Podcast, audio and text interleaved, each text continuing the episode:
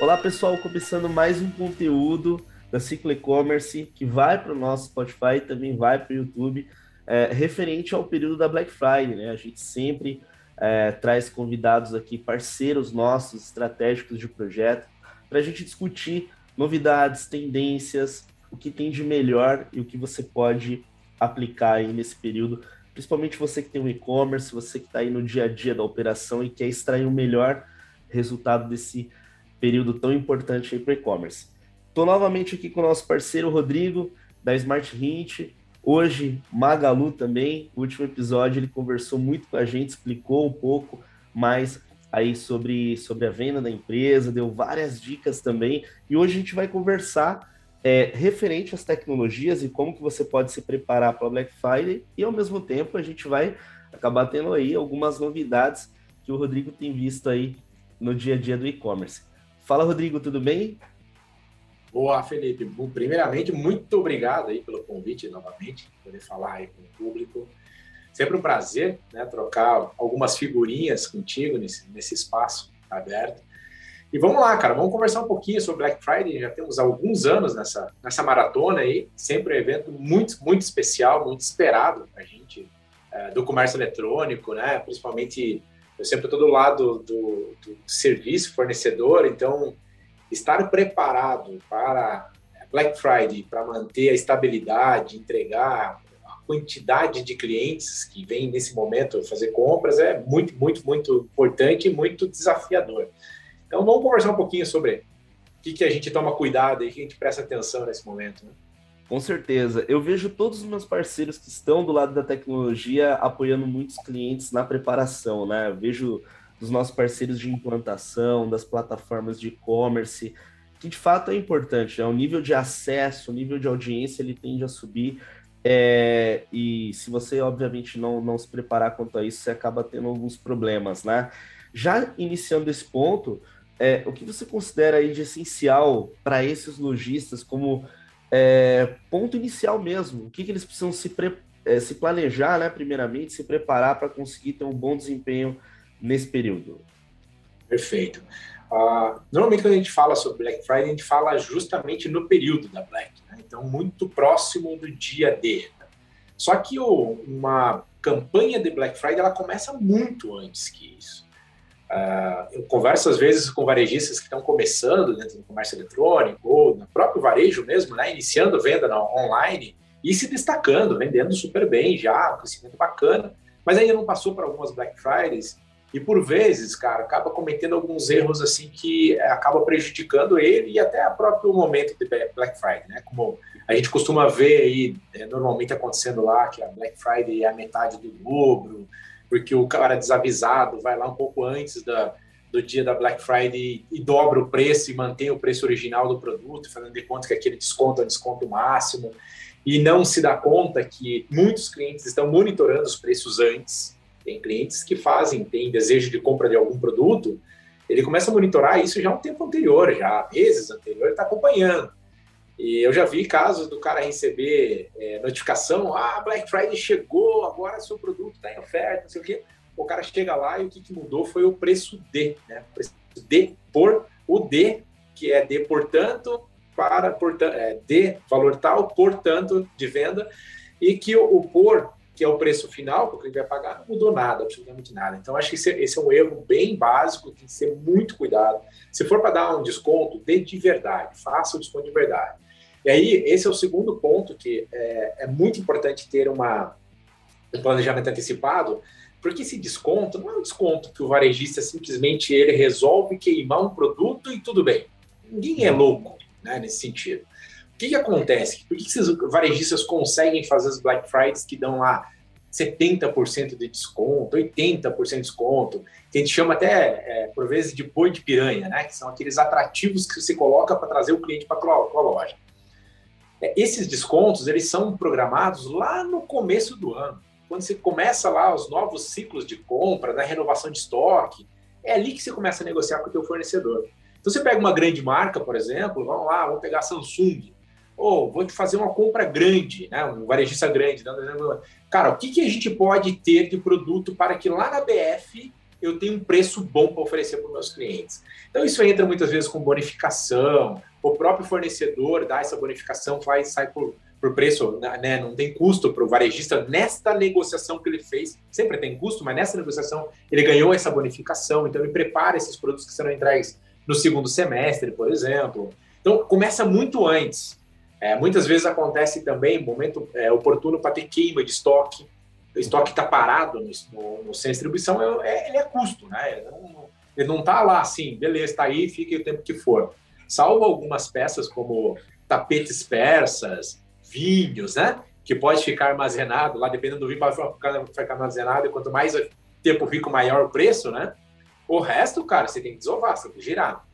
Então, é um momento bom para você pegar aquelas peças que, se você calcular o custo de mantê-las no estoque por mais um período, mais de seis meses, mais um ano, é superior de que você baixar até por vezes preço de custo que você passou, passou, pagou lá atrás, mas não vendeu, não tem o que fazer, não vendeu, você não conseguiu devolver, tem negociações que conseguem fazer troca, etc., mas você não conseguiu, tá lá parado, cara, faz um preço de chamariz para fazer, é, atrair o cliente, e aí você consegue, através de estratégias de vendas é, de produtos complementares, produtos substitutos, que aí entra um pouco da inteligência dentro da loja, do atendimento, naquele momento do cliente, e você está vendo um produto que você trouxe lá um boi de piranha. Aquele boi de piranha provavelmente vai ser, será comprado. Né? Lembra que antigamente na parte de tecnologia era muito utilizado pendrive. Pendrive se dava um baita de um desconto né? no pendrive, é, porque é um produto barato, já se consegue dar um, dar um desconto. Nossa, vendi um monte, tinha lá HD, é, hard drive ou é, disco rígido, pessoal que é SSD, que era caro pra caramba, que são aqueles discos rápidos, né, que você usa para armazenamento e tal, backup. Também dá um baita desconto e daí você vende outros produtos naquela mesma, naquela mesma vinda do cliente. Mas o momento em si, ele foi planejado anteriormente. O varejista não está torrando os tubos para fazer isso, ele já se planejou, então é um momento que ele vai atrair muito o cliente e ele pode ganhar muito nesse momento de venda fazendo essas vendas adicionais para aqueles clientes que estão ali dentro. Então, Perfeito. começa por aí. A Black Friday não está no dia, ela está muito antes deste dia. O dia é simplesmente a realização de todo aquele planejamento que você fez e vem construindo ao, ao longo do tempo para chegar até aquele momento na virada, nas primeiras duas, três horas ali, que são os grandes picos de, de navegação. Mas você tem que ter toda essa estratégia por trás. Não, isso é muito importante, né? A gente, por exemplo, a, a, indica muito a avaliação do desempenho dos produtos é, mais vendidos ou top 10 que o cliente tem ali, uh, que a gente consegue levantar o ano, né? Até para quem está assistindo, você consegue levantar isso facilmente no seu Google Analytics. Você consegue saber o desempenho, até mesmo qual canal mais vende esse tipo de produto. E com base nisso, é importante você desenhar essa estratégia que você comentou, né, Rodrigo? Eu vejo que uma oportunidade que toda Black Friday a gente bate aqui com os clientes que eles aproveitem, além dessa questão é, de girar os produtos que ficam parados um tempo no e-commerce, é a oportunidade que ele tem de trazer para dentro da empresa clientes às vezes que não conheciam a marca, né? Então você imagina o seguinte, é, a pessoa ali conquista é, 3 mil ou 4 mil novos clientes por mês, né? E aí na Black Friday ela, ela tem um pico ali de 15 mil, por exemplo, ou 10 mil né, naquele período.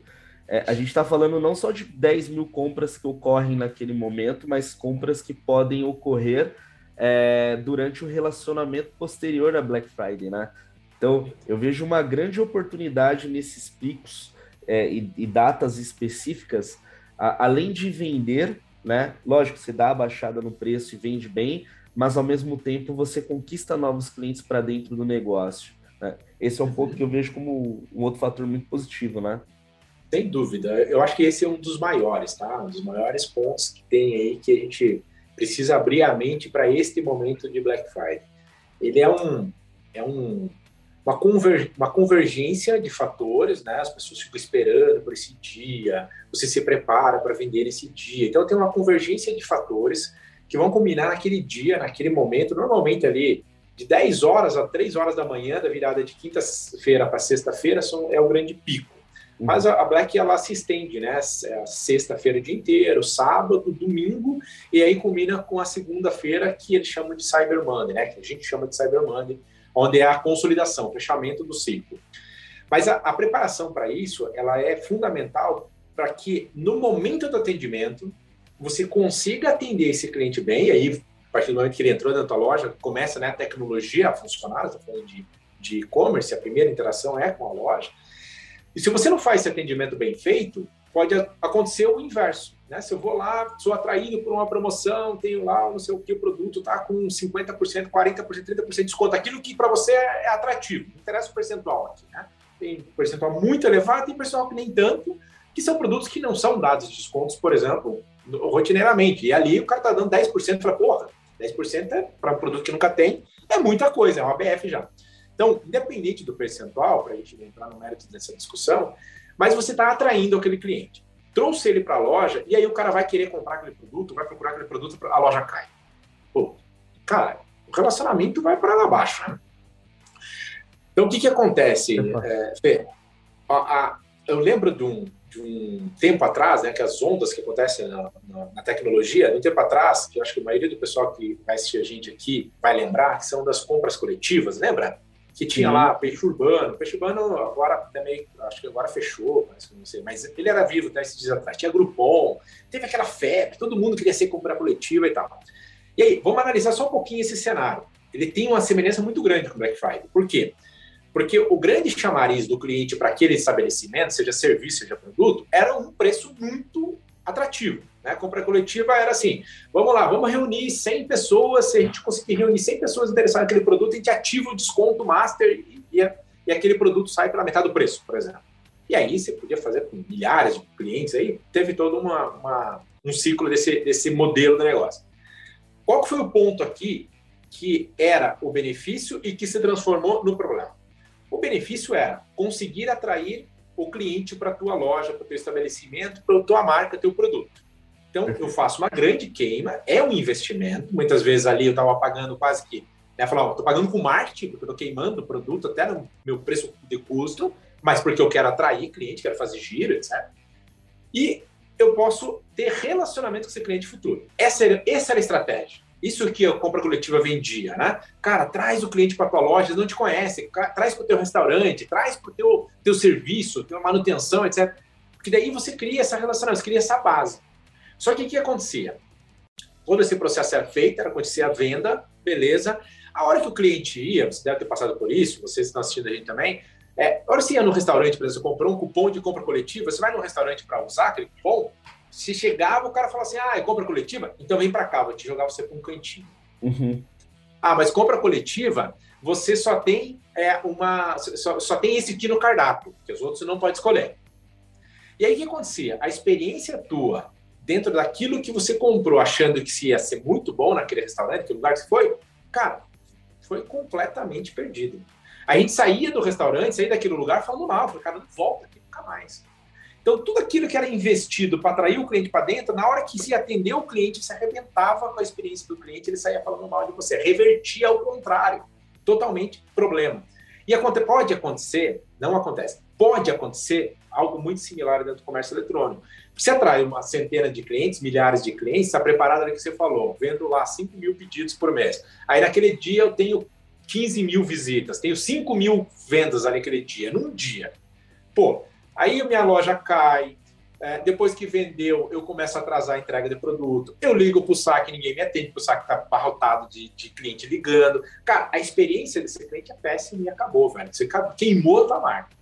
Por isso você tem que estar preparado para quê? Quando você trouxer esse cliente para dentro, até muitas vezes você calibrando, inclusive, para não trazer muita gente, porque você não vai dar conta de atender, se você acha que não vai dar conta de atender, porque você não cria essa expectativa e frustra depois porque você não consegue dar conta de tudo aquilo que está trazendo.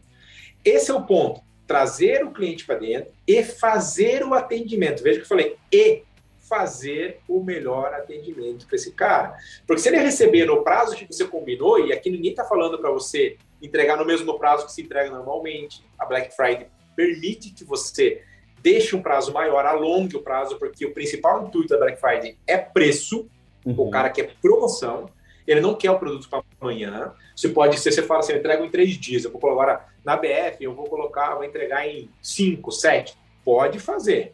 Não tem problema, isso não vai dar problema para você como cliente. O cliente não vai deixar de comprar aquela promoção boa porque vai demorar dois dias a mais para entregar. Não vai.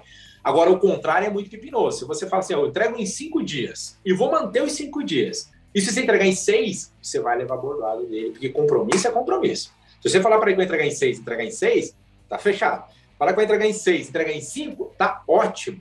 Agora, se falar que vai entregar em cinco, entregar em seis ou mais, aí é pepino. Então, tudo isso é planejamento de Black Friday, mas o principal é exatamente o que você falou, cara. Como é que você traz essa clientela para dentro, que é grande, e atende ela bem? Se você atender ela bem, você criou massa de, de, de relacionamento com a base de cliente. Você, sei lá, num mês você fez dois. Então você começa o outro mês ou dois meses, depende do teu ciclo de recompra do cliente, de uma forma bem mais robusta do que você era antes de Black Friday. Ela existe para isso, cara. Calendário promocional onde você tem uma atratividade forte do cliente, você tem que fazer esse relacionamento para dar sustentação de médio e longo prazo. E, e, e, ter uma proposta de valor realmente alinhada, né? Igual você falou, eu acho que o que prejudica bastante a experiência de um consumidor é ele participar de algum programa desse que você comentou, de, de, de, compra coletiva, algum cupom, e aí no momento que ele vai tentar fazer o processo ali, comprar um produto que ele gosta, ele não consegue, né? Não é válido para isso aqui, não é válido para essa categoria, ele vai sendo jogado. Então, assim, eu acho que esse é um ponto de atenção. Não usar isso só para chamar atenção e trazer as pessoas para dentro, né? E sim a gente conseguir. Ontem eu vi um, um anúncio também, estava analisando alguns, algumas copies, e eu vi um anúncio que eu falei, poxa, isso aqui eu acho que prejudica muito, né? Na copy do, do seller dentro do Mercado Livre, é, ele estava como entrega em 24 horas, ok? Só que no momento que você inseria, por exemplo, o teu CEP, era mais de seis dias. Então, assim, a COP chama a atenção, o cara chega, só que na hora que vai fazer a validação do pedido para entender realmente qual que é o custo do frete, quanto tempo leva, aí você vê que é totalmente diferente do que foi prometido na chamada. É, com perspectiva de quem está do lado do marketing, eu indico também para quem estiver assistindo, é sempre ser transparente, né? É, eu sei que você tem que chamar a atenção da pessoa para a pessoa chegar dentro do seu e-commerce, mas assim, já começa prometendo realmente algo muito verdadeiro lá no começo, para que isso se encaixe com, com, a finalização, porque de nada adianta, né, Rodrigo? Imagina, no meu caso, eu estava como consumidor, né? Eu estava analisando, mas eu estava como, como consumidor. Quando eu vi que não era aquilo que a COP dizia, eu simplesmente parei meu processo, eu não avancei na compra. Então eu acho que vale a pena refletir sobre isso também, né? E, é, é, verdade, Felipe. É, aqui no Magalu a gente tem, o Fred bate muito nessa tecla para a gente, né? Fazer o certo sempre, certo é certo, errado é errado. Então, essa, esse caminho de, de seguir pelo caminho certo, ele é bem mais complexo. É uhum. mais espinhoso, é mais difícil, mais demorado. É, a gente aqui no Magalu, a gente não permite que seller venda se não tiver nota fiscal. Se não tiver empresa aberta, emitindo nota fiscal corretamente como manda a lei brasileira. A gente tem uma, uma, um trabalho de curadoria muito forte. Tanto é que qualquer seller, qualquer vendedor dentro do Magalu é garantido pelo Magalu. O cliente Magalu não precisa se entender com o seller. A Magalu assume a responsabilidade por aquele seller, seller ali dentro. Tanto que a gente vai subir agora no selo, dentro da página de produto, escrito em todos os produtos, garantido por Magalu. Por quê? Porque a gente demorou muito tempo para conseguir essa reputação, que é isso mesmo que você falou. Não adianta ficar enganando o cliente, porque esse jogo tem os dias contados. Você pode ganhar hoje, Exato. você não ganha na sustentação de longo prazo. A Magalu é o que é hoje por ser correta. Ela vem há muito tempo levando bordoada, seguindo, confiando que ela está no caminho certo, por fazer o certo. E agora, cara, ela criou uma capilaridade, uma potência, assim, de. Dentro dessa estrutura de fazer o certo, já tem um tamanho gigantesco e, tá, e não tem mais volta, agora é só crescimento. Porque cada vez mais as pessoas confiam na Magalu. Quando eu pego um Mercado Livre, como você comentou, cara, é, eu estou fazendo muita transação ainda, o consumidor consumidor. Existe ainda.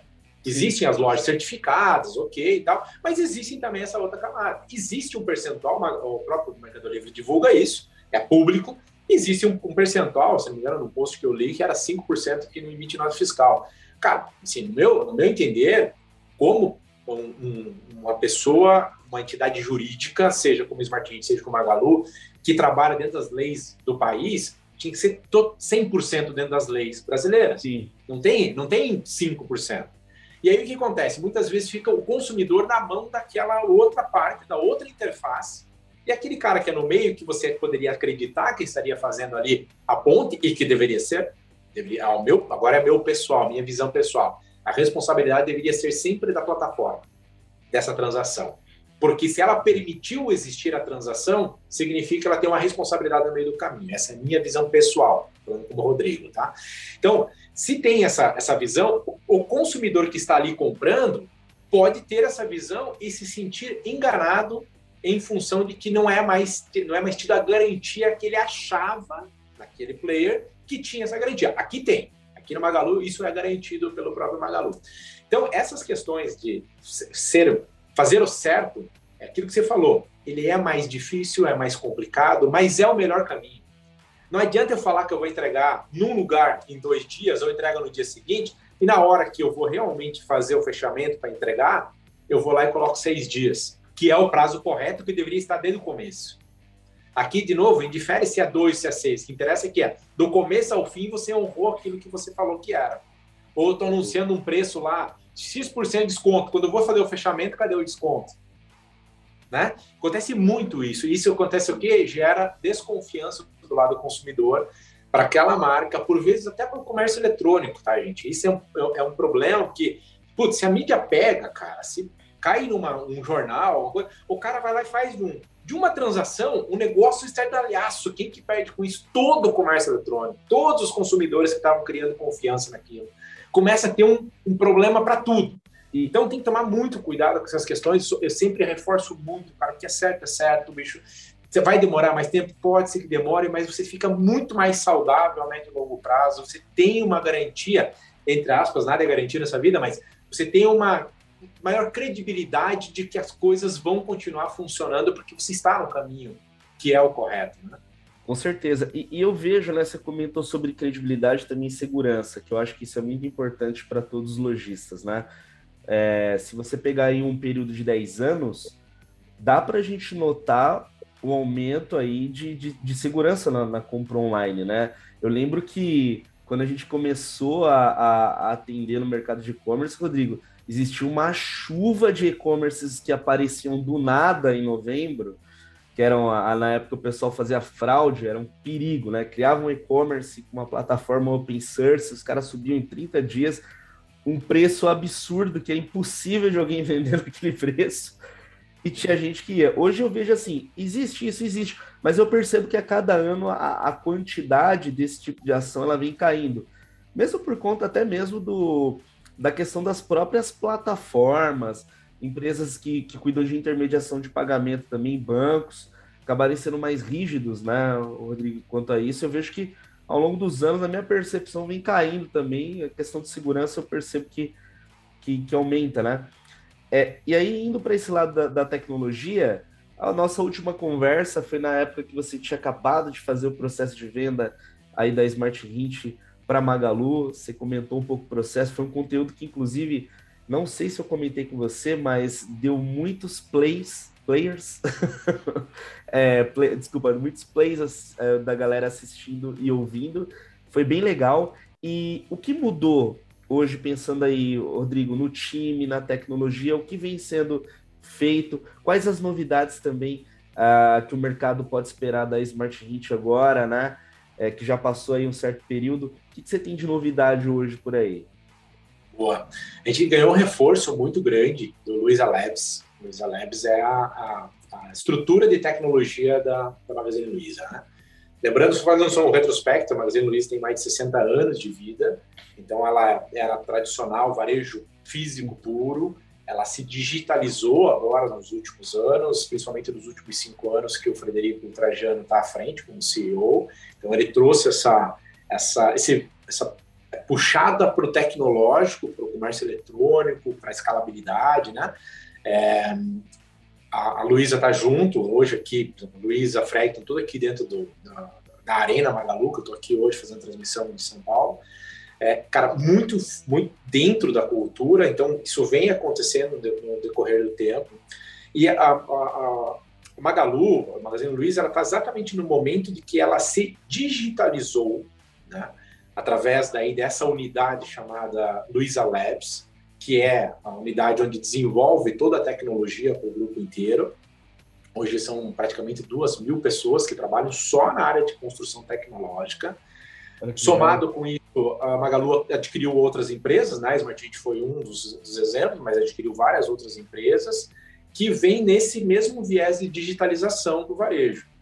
E agora está chegando bem no momento da, da, da, do novo ciclo Magalu, que é pegar essa tecnologia que foi desenvolvida para digitalizar uma empresa tradicional de varejo para digital e levar isso para o mercado. Então, é que a gente chama aqui, que o Fred passa para a gente, é a digitalização do varejo. Foi, inclusive, o propósito que eu comprei quando a gente acordou de se unir, né? Deles comprarem a Smart Hit. A união foi no sentido de que a Smart Hit veio para dentro de Magazine Luiza para ajudar a realizar esse propósito de digitalização do varejo. Então, trocando em miúdos, o que, que a gente quer fazer? Tudo isso que a Magalu fez e teve que construir e sofreu, a gente quer entregar isso para o varejo, que é digitalizar o Brasil. Transformar hoje os mais de 90%, aí, praticamente 90% do que é vendido dentro do, do varejo, né, do varejo como um todo, 10% apenas é, é, é e-commerce, né, com todo esse movimento que teve, pandemia, crescimento, a gente chegou a 10%. E, e Estados Unidos é e até em um dado aí junto contigo, né, Rodrigo? Tava vendo uma pesquisa. Primeiro semestre bateu 53 bilhões em faturamento. Uhum. Só no comércio uhum. eletrônico, Brasil. Isso é o primeiro semestre. Estou nem falando de uh, uh, Black Friday, então, Natal, né? E aí, fazer esse comparativo, a gente está com 10, Estados Unidos tem 30%. Então, de tudo que é vendido dentro dos Estados Unidos, 30% já é e-commerce. E na China, a expectativa é esse ano passar Uhum. O ano passado foi 48%. A expectativa esse ano é 51% de tudo que é vendido no varejo chinês vir pela internet. Isso só para falar para vocês assim, o quanto tem ainda para crescer dentro do país. Sim. E o quanto esses 90% que existe ainda são analógicos. São empresas que vendem no varejo físico. Que ali, porta, você só compra se você entrar dentro da porta, não vende nada pela internet. E aí essa proposta de digitalização do varejo vem justamente nessa linha de, cara, cada loja de Magazine Luiza, hoje está quase 1.500 lojas, cada loja dessa tem um hub de outras lojas em volta, seja concorrentes, seja outros agregados. Por que não a gente colocar a tecnologia dentro dessas lojas de tal forma que elas se integrem com a gente? Por exemplo, as lojas uh, da Magazine Luiza são, centros, são mini centros de distribuição. Então a gente está fazendo agora um formato que aquela rua, por exemplo, ali, que tem vários outros varejistas, eles podem, através de um app, subir os produtos dele, vender dentro de, dentro de Magazine Luiza. A gente fez uma tecnologia, né, que você falou, o que está somando tudo isso em, em, em, na Smart Hit. Por exemplo, nós, pegamos uma tecnologia de geolocalização, onde aquele, aquela, loja, aquele, aquela lojinha naquele lugar lá, lá em Curitiba, por exemplo, que ela era analógica, ela foi lá, pegou esse app, subiu dentro os produtos dentro de Magazine Luiza. Magazine Luiza, através da busca, Luiza Labs, César, Centro de Inovação, toda essa questão de tecnologia, entendeu por geolocalização que aquele, aquele lojista está lá em Curitiba, nesse exemplo que eu estou dando. Aí vem uma pessoa, um consumidor de Curitiba, vai fazer uma busca de um produto, ela vai aproximar este varejista deste consumidor, porque provavelmente é, falo provavelmente porque pode ter outros fatores que não necessariamente fecham conta, mas provavelmente o frete desse cara seja mais barato e mais rápido. Perfeito. Porque ele está Curitiba-Curitiba. Então, a gente está montando toda essa estrutura e com a ajuda da Luiza Labs, de Centro de Inovação, da, da Magazine Luiza, para potencializar o varejo. É um negócio muito mais altruísta até, Fê, que é assim, cara, a, a, isso é muito conceitual de Luiz Helena, de Fred, de cara, puta, a gente já construiu um negócio muito lindo. E esse tipo de negócio de digitalização do varejo já aconteceu em outros países. Né? A Amazon faz isso muito forte nos Estados Unidos, a Alibaba faz isso muito forte dentro de China. Por que não ser um brasileiro a fazer isso aqui? Um time de brasileiros fazendo com que isso aconteça no Brasil. Por que tem que esperar que a Amazon vai fazer isso aqui ou qualquer outro cara de fora tem que fazer isso aqui? Então, aquele espírito de virar-lata que a gente normalmente tem, desde atrás eu escutei algumas coisas que, ah, por que, que eu vou investir no Brasil se eu posso comprar uma empresa americana? Cara, esse é espírito de virar-lata, sabe? Parece que não dá valor para as coisas. Né? Mas são tão bom qualquer, como qualquer outro player em qualquer outro lugar do mundo. E é isso que a gente vai fazer aqui no Brasil, de fazer, cara, vamos potencializar, fazer o Brasil ser uma potência de varejo através dessa tecnologia que nós aqui no Brasil estamos desenvolvendo para brasileiros. Então, essa potencialização para a gente foi muito boa. A gente tem toda a unidade da Smart Kit está 100% voltada para o mercado normal. Eu já tinha comentado contigo lá no outro post. A gente tem isso em contrato escrito, inclusive, pode ser vendido inclusive para concorrentes Magalu. Eles fizeram questão de escrever isso, deixar muito claro, e que isso é separado. A gente fazendo uma analogia aqui, a Amazon também teve, também teve os mesmos desafios de confiança que eles falavam assim, ah, AWS, vou colocar meus dados aí dentro da AWS e tal. Ah, mas a Amazon vai ler meus dados. Cara, são separados, bicho. Existe unidade de negócio, Magalu, Marketplace, vendas, varejo. Nós somos tecnologia. Para a gente, aqui, a nossa visão, nós temos que ter na nossa cabeça, nossa visão que a Magalu, é, varejista, ela é mais um player, mais um cliente nosso.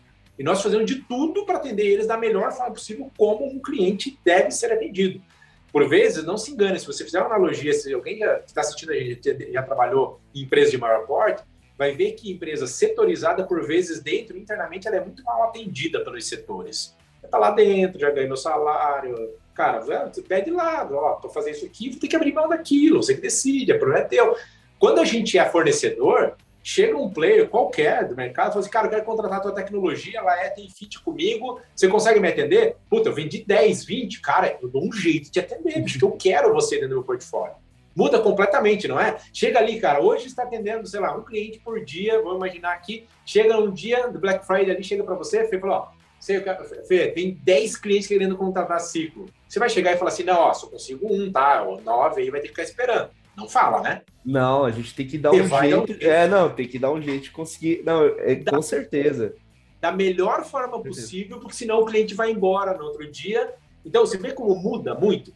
E essa é a ideia que nós temos aqui. Esse é o projeto, esse é o que está sendo construído e colocado. Cara, unidade de tecnologia é uma unidade de é, para mercado tem a Magalu com mais um cliente, é um grande paradigma que está quebrando aqui internamente, inclusive de visualização, principalmente da área de negócio. A área de tecnologia já consegue ver isso de uma forma mais clara, mas a área de negócio ainda está se adaptando a esse modelo de enxergar assim, eu pedi uma demanda, mas espera aí, não, essa demanda não está totalmente alinhada com tudo, não é assim, não dá para fazer qualquer tipo de experimento, existe uma, uma ordem lógica das coisas do mercado como um todo, sabe? Então tem uma série de coisas sendo ajustadas, mas são coisas já diferentes e esse é o caminho e é isso que trouxe a, a complementação para a nossa, para nossa tecnologia. E cara, eu particularmente eu acho bem legal essa questão que vocês estão tendo aí de ter essa autonomia de atender o mercado, mesmo uh, a Magalu tendo comprado, né? Então assim, não se tornou aquela tecnologia que ela é absorvida, né, só para dentro da empresa que comprou e não atende mais ninguém. Manter atendendo, e aí, de fato, se, se a gente comenta sobre aquele propósito que você falou de digitalizar o comércio eletrônico, está sendo cumprido, porque mesmo fazendo parte dentro da empresa, você pode atender outra empresa até que concorre, né? Acho, acho, acho que isso é fantástico, assim, é fora da curva, né? É, e o outro ponto que você falou, que eu reflito muito. Até um tempo atrás eu estava ouvindo, eu acho que eu estava ouvindo material do, do, do, Mariano, da Vetex, um podcast dele, ele falando sobre os profissionais de desenvolvimento, né, os programadores, desenvolvedores, que o Brasil acaba sendo exportador de talento para fora, né? Principalmente uhum. quando o cara ele evolui muito tecnicamente, né? Ele vê as oportunidades para trabalhar fora, ele vai trabalhar fora. Sendo que se a gente tem capacidade de resolver um monte de problema aqui dentro do Brasil, que é o nosso país, né? Cheio de problema para resolver, cara, por que, que a gente não, não foca, né? Aqui mesmo, a gente tem um, um no, no, nosso discurso que a gente é, tem como objetivo transformar e ajudar a crescer os e-commerces no Brasil. Então, algumas pessoas até perguntam: nossa, mas por que, que você não foca fora do Brasil também? Dá para fazer? Não, eu sei que dá, mas eu quero resolver primeiro os que estão aqui, que são muitos. então, assim, eu quero resolver ficar bom aqui, ajudar eles, e aí, quem sabe, a gente dá o próximo passo para um outro local, para ajudar um outro local. Então, eu vejo muito essa questão também, eu acho que tem muita coisa para ser feita, tanto no aspecto, aspecto tecnológico, serviço, gente, que, nossa, esse eu acho que é um dos maiores é, desafios independentes de qualquer operação, né? Tem gente muito boa dentro que gosta da, da, da, da cultura. E esse é um item que eu queria te perguntar também, né? Como que é para você? Porque, por exemplo, um, um, uma coisa é você que criou um negócio e construiu com o seu sócio uma, uma cultura. Agora você entrou numa empresa que foi construída por outros empreendedores também, que existe a sua própria cultura. Como que casa isso, Rodrigo? Qual que, que, como está sendo aí o, o dia a dia para absorver a visão do outro, sem que fira os princípios também? Como que é isso na prática? Cara, vou te falar que uh, isso já é uma norma dentro de, de processo de, de aquisição, que a cultura é uma das coisas mais complexas que existem nessa junção porque os pensamentos normalmente são diferentes, né? levam para caminhos distintos e acaba que gera muito conflito. Para você conseguir fazer com que isso funcione é muito complicado. Porém, cara, para a gente é, não teve esse tipo de coisa porque a cultura Magalu é uma cultura fantástica, é uma cultura 100% alinhado ao que a gente já tinha como cultura Juro para você que tem vezes que os colaboradores da Smart Hit chegam e perguntam assim: espera aí, quem é que fez essa frase ou quem é que colocou que isso é cultura? Foi você ou foi o Fred? Olha, olha só o que chegam a falar para gente. Eu falei, ah, levando em consideração que eles têm 60 anos, acho que foram eles, né? Mas eu juro que eu não sabia que eles faziam assim, né? Mas desde as primeiras conversas com o Magalu, a cultura, o fit cultural foi muito grande, cara. Tem, ó, vou te falar uma coisa que não existe uma coisa aqui dentro hoje que conflite com uma cultura que a gente tenha lá. Existem questões assim, tem processos, é, principalmente jurídico, compliance e tal, nós estamos falando de uma empresa de 45 mil colaboradores. Isso tende a ter um processo mais demorado um pouco. Algumas adaptações nós tivemos que fazer, sem sombra de dúvida. Mas totalmente entendida, porque, cara, é o outro mundo. Ali na Smart Hit, até para o risco da companhia na época, cara, não não tinha expressão, não tinha é, ninguém olhava para a gente assim, de uma forma mais criteriosa, mesmo competição, era competição pelo, pela tecnologia. Hoje, como a gente é Magalu, é, cara, tem, tem jogos aí de business gigantes de outros players que, bicho, se você não tomar cuidado, você pode levar bordoada aonde você não imaginava que poderia levar pedrada. Uhum. Então, o que você precisa fazer? Você tem que se adequar a algumas normas. Você tem que se adequar a alguns processos da companhia. E isso você tem que falar, cara, isso faz parte do jogo.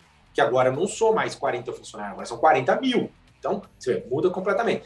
Mas é isso, cara. Vê, é isso aqui, cara. É nada perto do que poderia ter gerado de problema se a cultura não tivesse sido validada antes, tá? Quando a gente fez o processo de aquisição, a gente foi avaliando isso no, decorrer das conversas. Ontem mesmo estava conversando no café com uma das pessoas que fez o processo de compra com a gente, né? E ele perguntou também muito sobre essa questão de fit cultural, como é que estava sendo, se estava tendo algum problema e tal. E eu falei exatamente isso que estou falando para você. E ele falou, mas cara, como que você conseguiu perceber isso e que daria esse fit tão, tão, tão certo assim? Eu falei, cara, primeiro começava pela integridade das pessoas que eu conversava. Eu conversava com você, você falava A. Eu conversava com o fulano, ele falava A também. Aí era com o ciclano, era A. Aí o Fred entrava na sala e falava A do mesmo jeito. Eu falei assim, cara, ou todo mundo é um personagem assim fantástico, extremamente top para falar aquilo que é bonitinho, só e não fazer, ou essa turma faz o que ela fala que faz, porque está muito, muito, muito íntegro em todas as conversas e tudo que acontecia. Tudo, cara, flexibilidade, humildade. O Fred, desde o começo da primeira reunião que a gente fez com ele, falou assim: a gente, a gente é uma empresa de 40 mil funcionários, mas a gente tem um monte de problema, a gente tem um monte de coisa, faz parte do dia a dia, a gente está em construção, nós mudamos constantemente. Você vê, ó, mudamos constantemente, construção, nós temos. É tudo que eu tinha na startup. Uhum. Era o meu dia a dia. Na startup, a gente acordava dias mudava tudo. Aqui também, cara, acontece assim, as mudanças, principalmente na área tecnológica, muito rápido, porque precisa assim, hoje, hoje em dia é assim que as coisas funcionam e a Magalu já está nesse processo. Ela já está inserida nisso. Então, aquilo que eu poderia achar, nossa, ah, vou entrar dentro de uma organização que é grande, vai demorar. Não, meu, é tudo muito ágil aqui dentro. Então, esse fit cultural para a gente deu muito certo desde os primeiros dias, desde a conversa lá no início até hoje. Hoje já estou há meses aqui dentro, a aquisição aconteceu em abril, nós estamos em novembro. Cara, é, esses meses todos, eu vou falar para você assim, cara, que não tem um ar que foi falado, que foi combinado, que não foi cumprido, e que eu tenha visto, não, mas aqui é diferente do que me falaram. Não, peraí. Não, nada, bicho. Eu entrei num cara grandão no transatlântico para fazer um rumo de digitalização do Brasil e é isso que está construindo aqui dentro. O cara chega e fala assim, Rodrigo, vocês têm que se manter no mercado, no mundo, né? A gente chama de standalone, porque se vocês se deixar levar, Magalu pode te chamar para dentro, pode te engolir, porque ela é muito grande. Ela é muito, ela, ela cara, transaciona milhões e milhões, bi, né? Aqui é bi. Meu, tudo isso aqui tem uma importância muito grande. Só que o outro lado, que é a digitalização do varejo, também tem, que isso é a, aspira, a inspiração, né? O que é onde a gente quer chegar. Isso é o estratégico. E tem o operacional. Então, eu sempre tenho que estar fazendo esse jogo aqui nesse sentido, jogo bom, jogo saudável, porque a gente está hoje aqui, mas a gente quer chegar lá. E eu já entrei nessa estrutura que eu tenho que ajudar a levar até lá. Então, esse é o meu trabalho diário, que é uma delícia, cara. Vai mudando a cabeça de todo mundo, sabe? Vai, vou, vou trazendo novos conceitos, as pessoas falam, cara, não tinha pensado assim. Outro momento, cara, eu falo, cara, não tinha pensado dessa forma que você está pensando, nossa, mudou. Todo dia um aprendizado novo. É fantástico. O, o essa fusão para a gente caiu assim que a gente pegou a cultura Magalu, a gente adicionou nossos itens que está um pouco mais aprofundado no jeito que a gente quer explicar só para de explicação, mas são exatamente os mesmos tópicos, assim, cara. A gente copiou, colou e continuamos com o mesmo nosso onboard que a gente fazia para os colaboradores e da fundação da companhia. Foi fantástico, assim.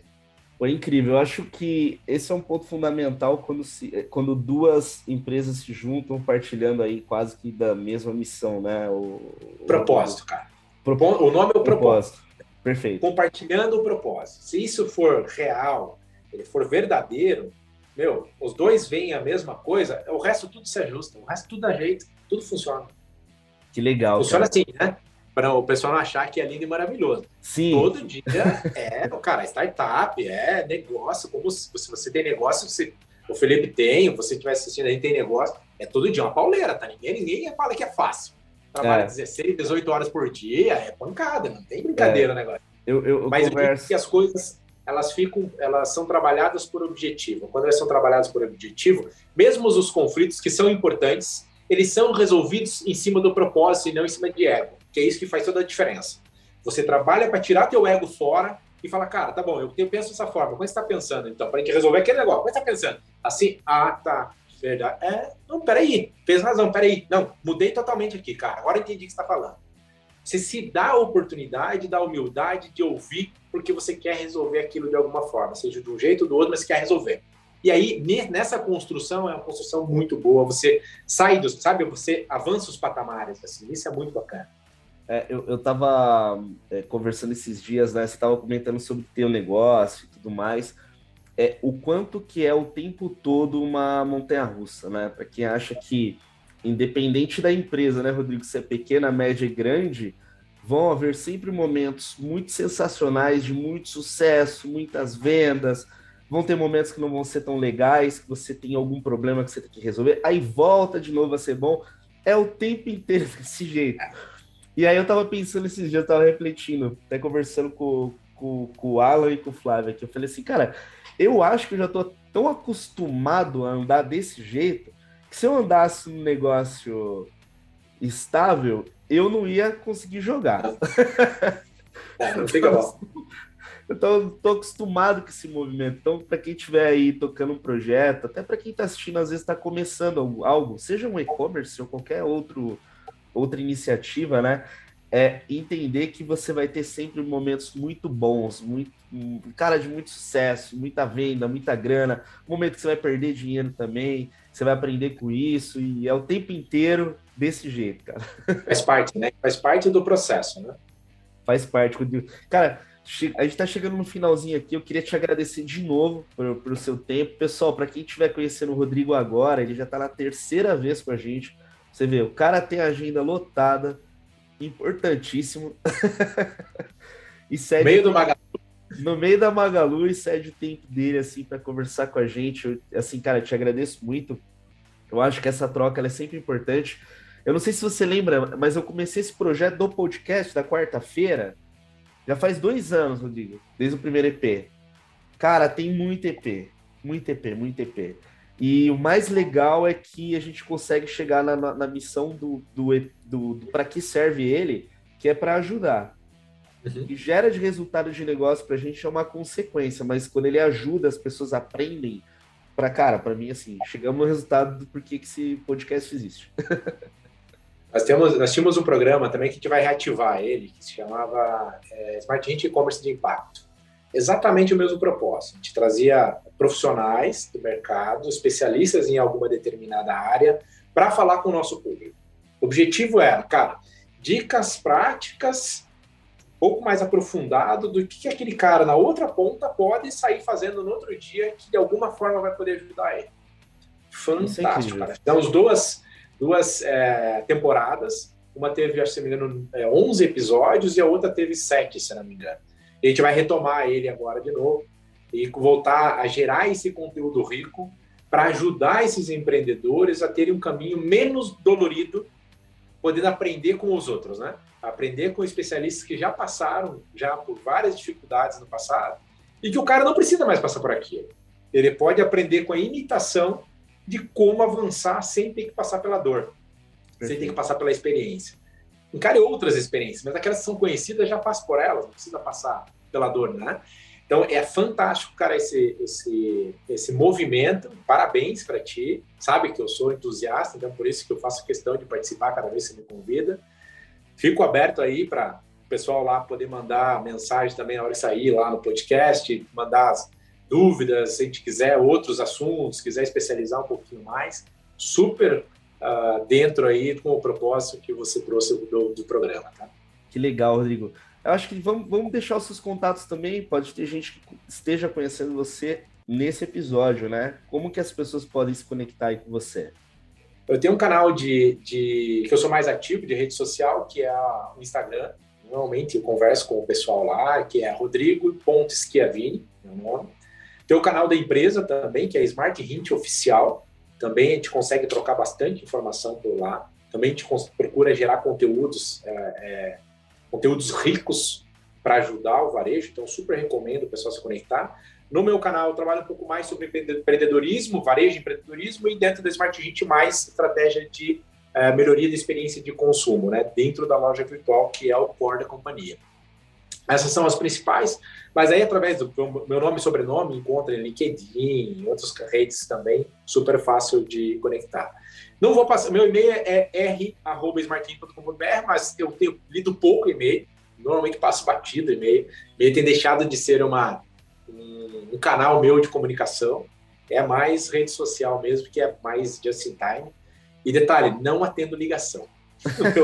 Meu telefone 100% do tempo no não, não perturbe lá no Don't Disturb. Cara, agenda o dia inteiro, não tem como atender uma ligação, não tem. Sim. E aí eu não deixo nem chamar para não tirar foco daquilo que eu preciso prestar atenção, que a Luiz Helena fala muito, que é quando você estiver em algo, esteja 100% naquele algo. Não fique se distraindo com outras coisas. Eu acho super válida essa dica dela, porque aí você te dá o máximo daquilo que está fazendo e vai para a próxima, se dá o máximo. Quando você fica e faz aqui, olha para cá e olha para lá e já atende não sei quem, cara, e tem telefone, meu, você não faz nada muito bem. E a aí... hora passa e você fica só ocupado, né, Rodrigo? Quando você é. entra no fluxo que você tenta fazer muita coisa de uma vez, você não dá atenção, né?